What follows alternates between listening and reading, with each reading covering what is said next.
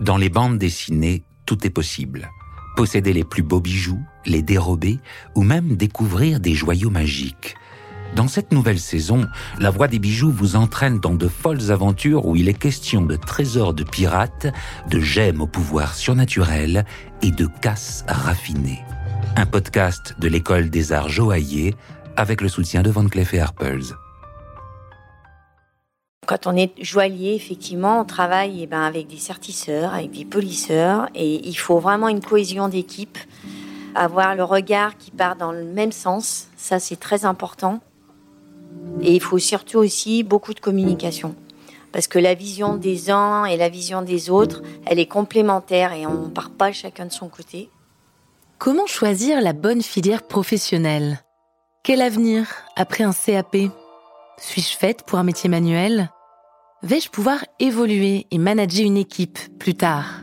Tant de questions qui se posent au moment de choisir son orientation pour la majorité d'entre nous en tout cas. Mais il y a aussi des personnes qui semblent avoir un rêve bien précis depuis l'enfance. Comme Sylvie, qui est aujourd'hui responsable de la planification au sein de la maison de haute joaillerie Van Cleef et Arpels.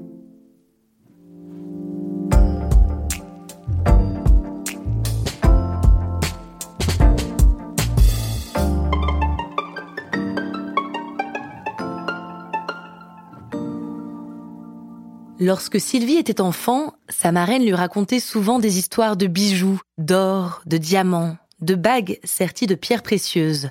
Émeraude, saphir, rubis. Des histoires de princesses, me direz-vous?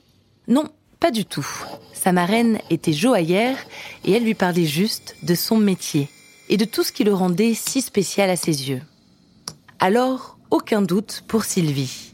Pour moi, le chemin était tracé. Depuis la quatrième, j'y pensais. Faire un bac, pourquoi pas.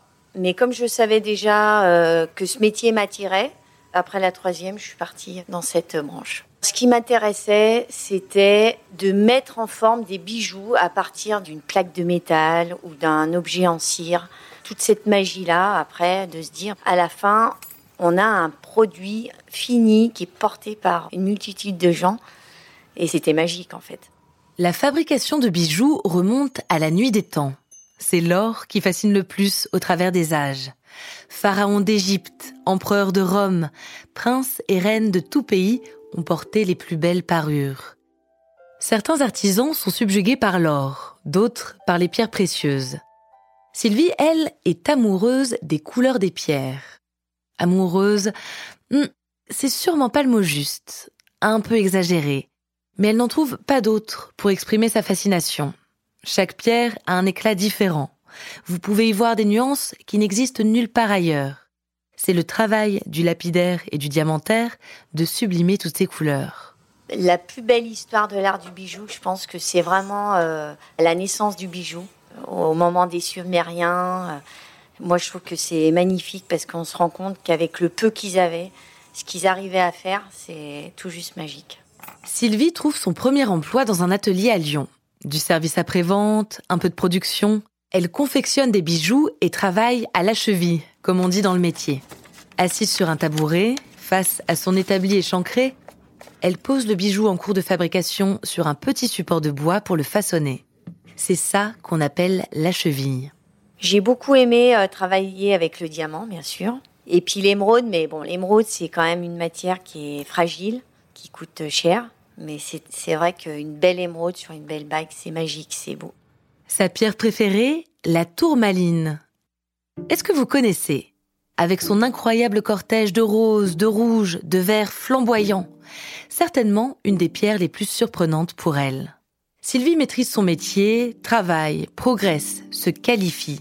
Elle continue à se former car le métier évolue.